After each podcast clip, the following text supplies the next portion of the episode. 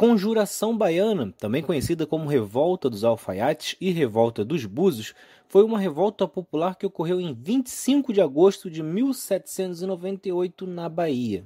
Tinha como influência o movimento do Haiti, que foi o levante de escravos mais bem-sucedidos da história e que terminou com a independência do país. Repercutia também ideais iluministas e da Revolução Francesa.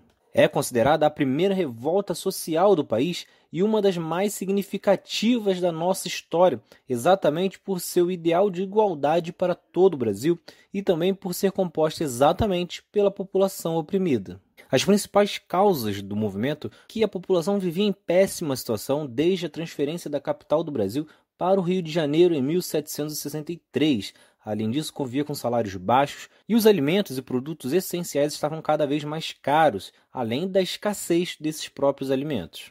Um dos responsáveis pela organização do movimento foi a Sociedade Secreta Cavaleiros da Luz, mas era composta principalmente por escravos, negros, livres, brancos, pobres e mestiços. Portanto, era bem mais popular que a Conjuração Mineira, que contava com mais membros da elite.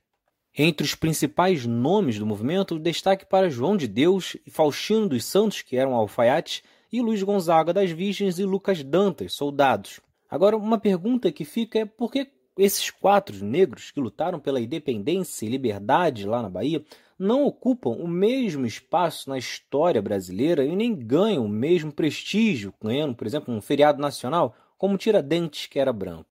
Mas voltando ao movimento, os objetivos eram a emancipação política do Brasil, ou seja, pretendia libertar o Brasil de Portugal e atender às reivindicações das camadas pobres, a implantação da República, pregavam então uma necessidade de fundar no Brasil uma república democrática e uma sociedade sem diferenças sociais. Defendia a liberdade e igualdade entre as pessoas, com o fim dos privilégios sociais e também da escravidão, além da liberdade comercial e o aumento de salário para os soldados. Em 12 de agosto de 1798, surgiram nos principais pontos de Salvador vários papéis em muros convocando a população para a luta, com dizeres como: Animai-vos, povo baiense, que está para chegar o tempo feliz da nossa liberdade, o tempo em que todos seremos irmãos, o tempo em que todos seremos iguais. O governo então ofereceu recompensas a quem delatasse e um dos participantes, José da Veiga, contou ao governador os próximos passos do movimento, permitindo assim que os líderes fossem presos em flagrante, desarticulando assim o movimento. Das 669 pessoas que se diziam envolvidas com a conjuração, 49 foram presas.